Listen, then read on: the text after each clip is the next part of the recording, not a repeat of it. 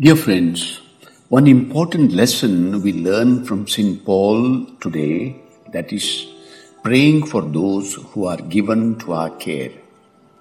He writes to Colossians, brothers and sisters, from the day we heard about you, we do not cease praying for you and asking that you may be filled with the knowledge of His will through all spiritual wisdom and understanding.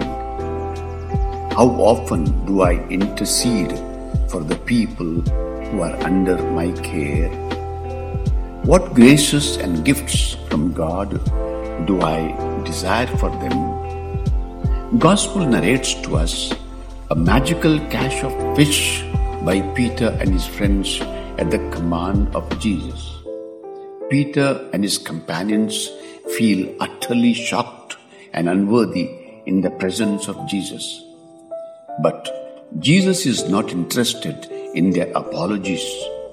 He does not limit them to their boats and fishing nets.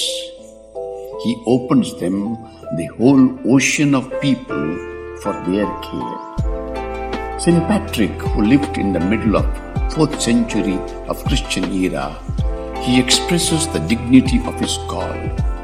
He says, I am greatly indebted to God who has granted me so great a grace that many peoples have been born anew to God through me.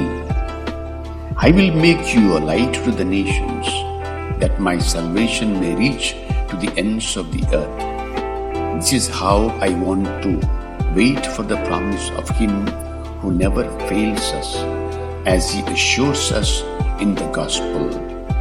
They will come from east and west and will sit at the table with Abraham, Isaac, and Jacob. So, we are confident that believers will come from the whole world.